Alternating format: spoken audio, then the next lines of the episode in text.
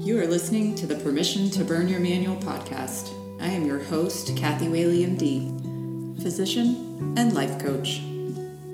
Do you want to live the life you choose? A life that is by design rather than by default? Well, that path to the life you choose is uniquely yours, and it's filled with limitless potential. So join me and burn your manual. This book that defines our expectations of self, but also holds us back. Together, we will forge, innovate, and refine as we go along. Hello, friends, and welcome back to Permission to Burn Your Manual. This is Kathy Whaley, MD, and I am your host. As you can tell, I'm still a bit snotty and coughy, so I'm going to sound a little bit different. I want to first thank my friend Jillian for the podcast takeover last week, as I truly could not record a podcast at that time. She came to my rescue in my time of need. It was a last-minute ask, and she didn't hesitate to do it. I kid you not, in about an hour, I had a podcast at my fingertips, and that is a friend. Today's episode is about loneliness, and I do want to dedicate this to my friends Jillian and Shauna. I think it will make more sense at the end as to why it's being dedicated to them. I'm not going to point it out. They'll know it when they hear it. So, loneliness. The New Oxford Dictionary would describe this as sadness because one has no friends or company. That definition really doesn't work for me, and here's why. My personal flavor of loneliness has zero to do with friends or company, or lack thereof. The problem that I have, and that I see many healthcare professionals have, and really just so many people in general, is the experience of being surrounded by people, friends, coworkers, patients, and yet we still feel alone. So why do we want to solve for this?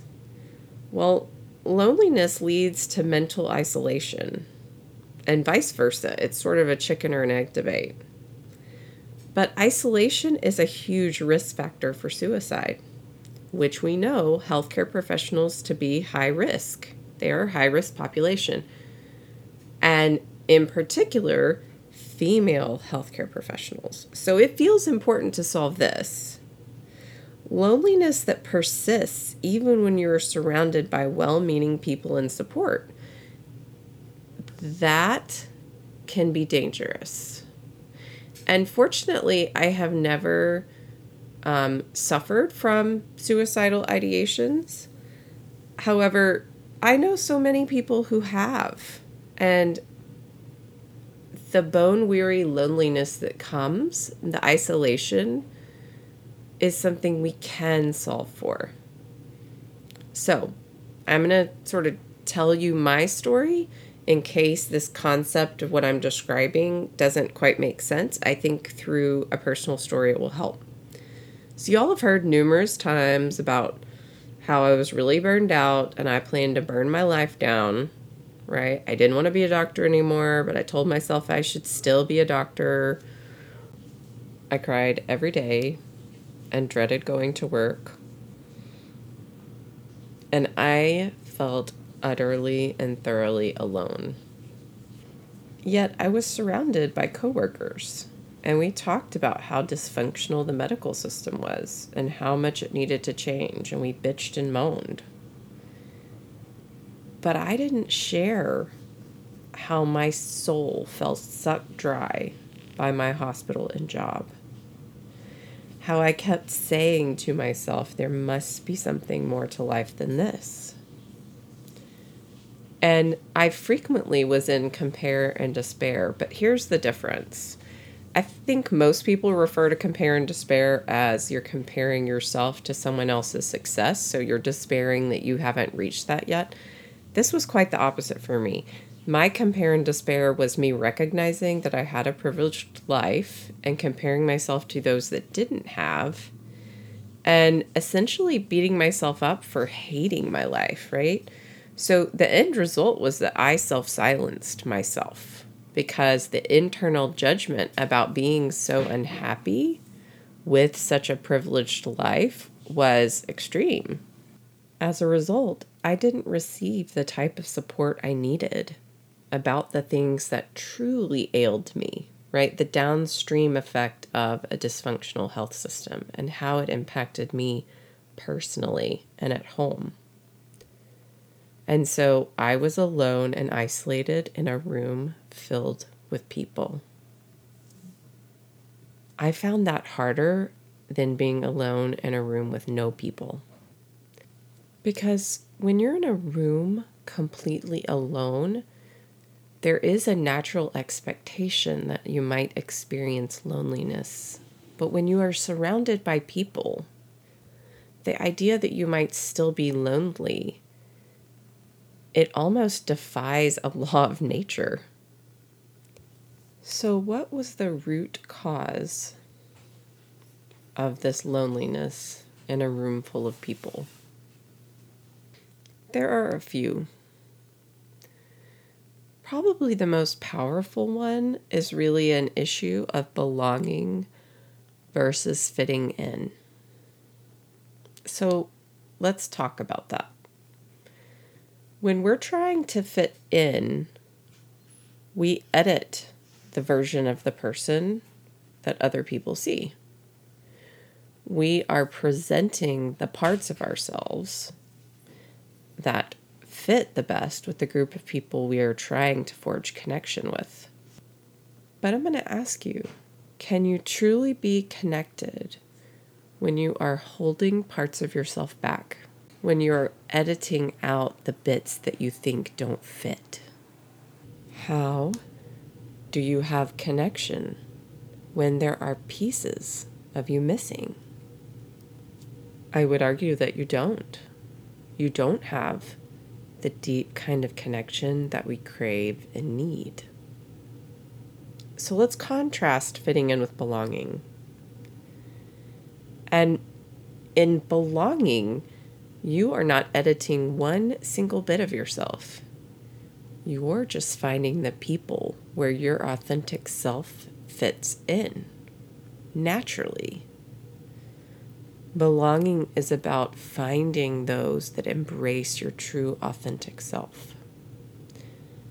And here is where I'm going to talk about my growing up, because the sense of belonging did not exist for me growing up. So my parents split up when I was 5, and shortly thereafter, my father came out as a gay man. He was a prominent pediatrician in town who was also then, shortly thereafter, forced out of his private practice. So when I was told by my parents that he was gay, there was no shame from them. And my parents co-parented like champs. I mean, it never felt like we had separate families. We holidayed together, we birthdayed together, whatever new significant others came along were included. My parents did divorce spectacularly. But I lived in the South. I lived in the deep South, where some of my dad's family shunned him when he came out, and where being gay was not acceptable. Really not acceptable. So my parents warned me, your dad is gay, and there's nothing wrong with that, but other people won't see it that way. So don't tell people at school. And that was a really important part of me to hide away. Now, they weren't wrong, right? Sometimes we make the choice to edit and fit in because it's a matter of survival. And I'm going to tell you, despite me not talking about it at school, there were plenty of former patients or patients of my dad's former partners who were very homophobic and loved to talk about it at school and share that part of my family history. So growing up, school for me was a place that was very unsafe emotionally. I would go to school, and there would be a random time where my dad was the topic of conversation in the lunchroom. Yes, that really happened. And numerous examples like that happened. So what I learned from that was that I took care of me, and I couldn't depend on others to be my support. Now, don't mistake, I had a few select good friends who did know, and they knew my dad, and their families knew my dad, and they were very supportive. But that was the exception. That was not the rule. And what's more, when I would think I had found a new friend, and I really had found a new friend, oftentimes it sort of fell apart. I had one friend that all of a sudden her parents wouldn't let her come to my house anymore. Come to find out that they found out that my dad was gay and were concerned that he might molest her. And I'm sitting here thinking, well, my dad's not a child molester, but if he were, that's the wrong gender for him. Regardless, that was a friendship that was important to me that just went, because I realized that maybe she was too young to mimic their opinions, but it would come. And it did come later. So I learned early on that fitting in is what you did in the South. It was the only option because my people weren't here, or my people were few and far between. And that is very interesting because anyone who knows me would tell you I'm probably an overshare. I'm an open book. But that was not my conditioning growing up. And so again, during times of extreme stress, I can revert to that old conditioning. I can revert to hiding pieces of myself.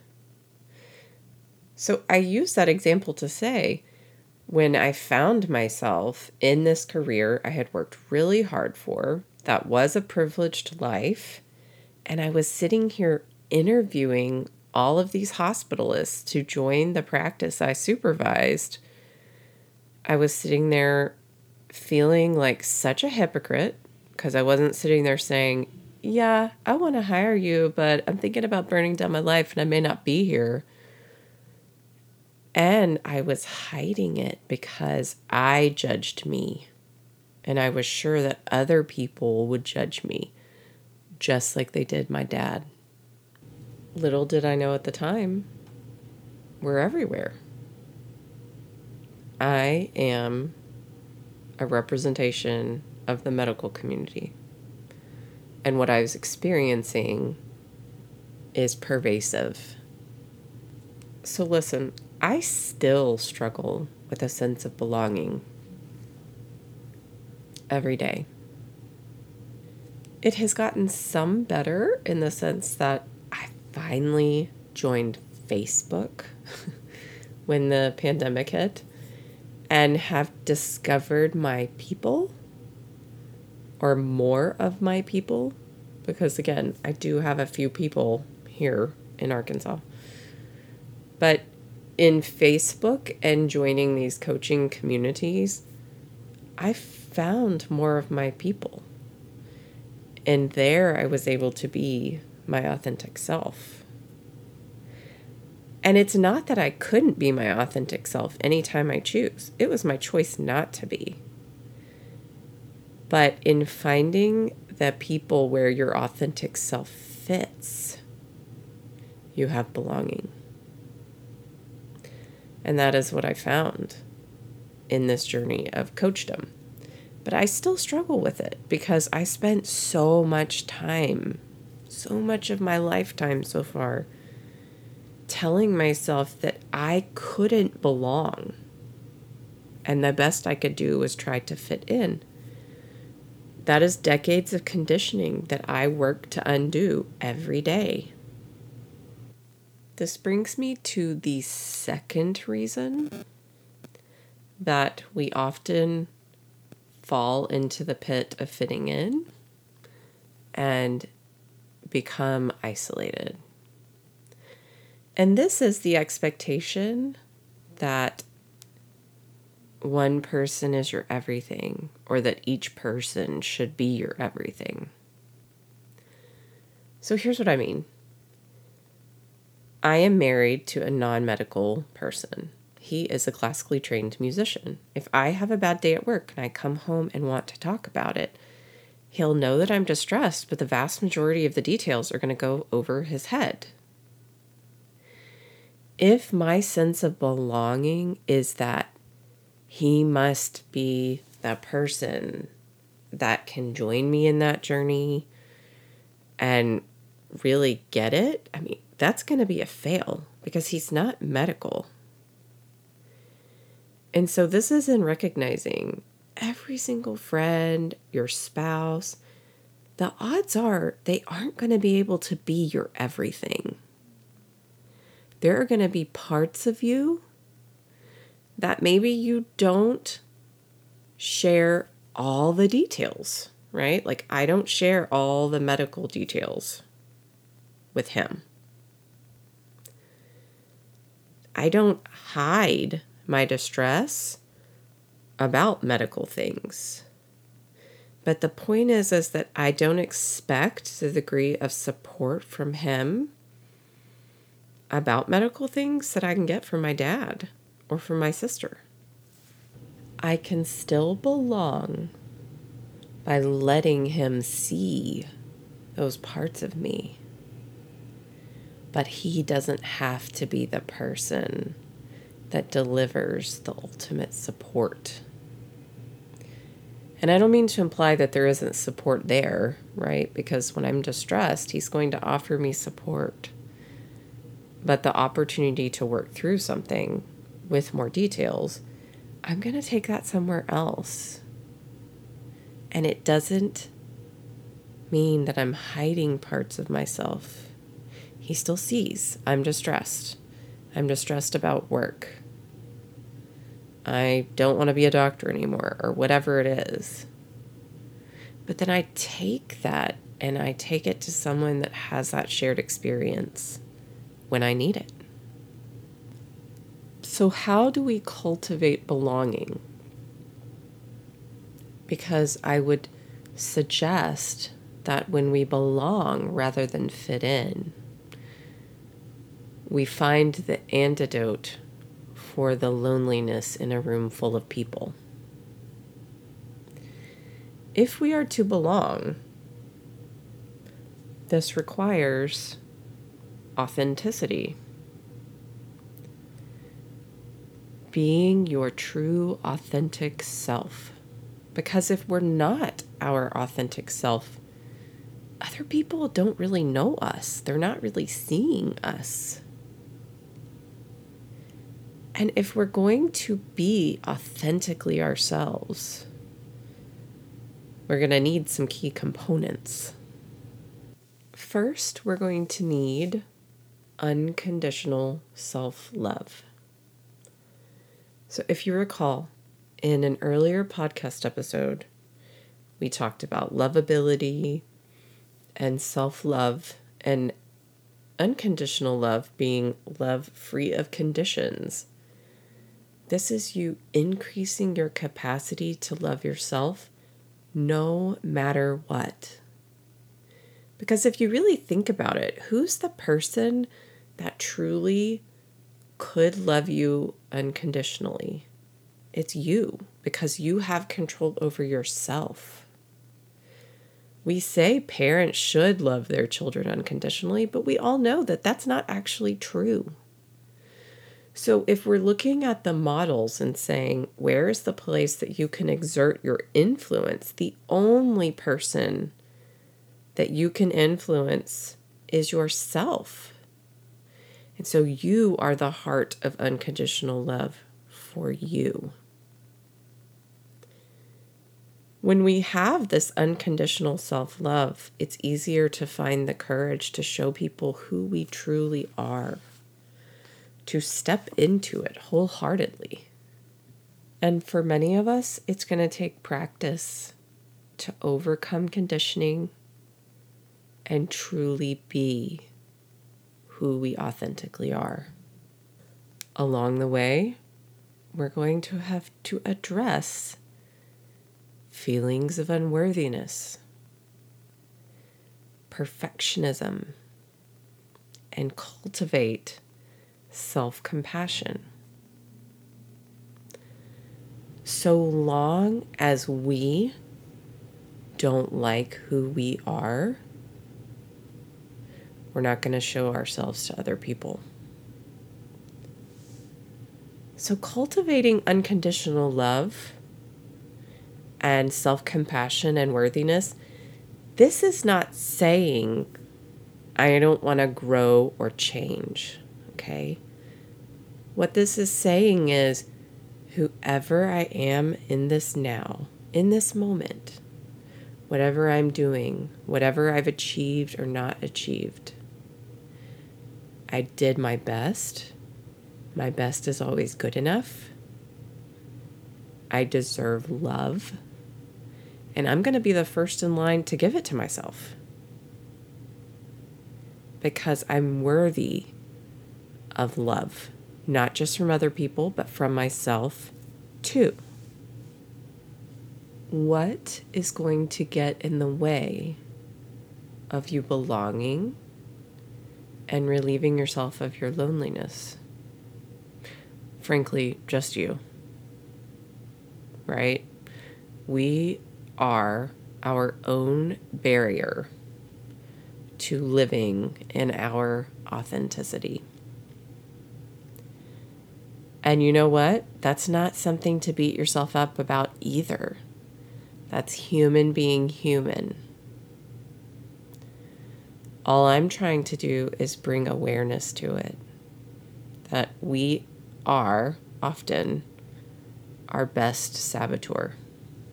So you have likely noticed that I released this podcast on a special day. Instead of it being Monday, I'm releasing it on Saturday. Here's the why. Today is National Physician Suicide Awareness Day. And I absolutely want to bring awareness to physician suicide, but I think we all understand suicide affects everybody. So this entire podcast applies to anyone. And please feel free to share with anyone. Here's the point. So many people are dying. And suicide is typically an impulsive choice. For physicians especially, you can be suffering inside and still showing up to work. And I have no doubt this is also true for nurses and other healthcare professionals. You are not okay, but you still show up and get the job done because that's what we do. And if you can't tell, I was doing air quotes. And I'm a firm believer that when we pursue our own authenticity and we cultivate belonging, we are less isolated and less lonely and less likely to kill ourselves. So, I do not have a step-by-step guide for you this time, but I do have some remaining questions for you. And my only goal for this episode is to create awareness. I hope that you will take the time to answer these questions and find your tribe. And if you need a tribe, I will be your tribe. Are you letting people truly see you? Or are you hiding parts of yourself? If you're hiding parts of yourself, are you hiding them because you also judge those parts of yourself? Do you want to find the people who you belong with? Even if it means that you show your authentic self to a few people and it's not a good fit. Because speaking from experience, not belonging is a lot more painful than someone just not liking you. And you're not going to be for everyone. I'm not for everyone. There are some people who don't want to listen to this podcast because I cuss. Okay. Belonging can be any way you want it to be. In fact, part of the reason that I created the restorative wellness coaching platform was to basically create a place of belonging for healthcare professionals that served not only them, but me. Find my people. Help my people. And make it accessible to anyone in healthcare. And that's not restricted by social determinants of health. So listen, I have a favor to ask. I know I usually say to you, if this podcast resonated with you, please share it with a friend. We're going to game the algorithm, yada, yada, yada. What I'm going to ask for you now is, please share with someone who needs it. But I don't care if I get tagged. You don't have to rate the podcast episode or leave a review. This is dedicated to those that felt ending their life was the only way out. Because while I haven't been there, I really get it. And when someone does in their life, sometimes I'm just happy for them because they must have desperately needed that relief. But the goal is to not get there and to intervene early by creating connection and finding belonging. So on this day, this National Physician Suicide Awareness Day, please help me share this in the hopes that it catches someone early and helps them journey to find belonging and find their tribe. Until next time, my tribe, I hope you all have a wonderful week. Are you ready to start making progress forging the path to the life you choose?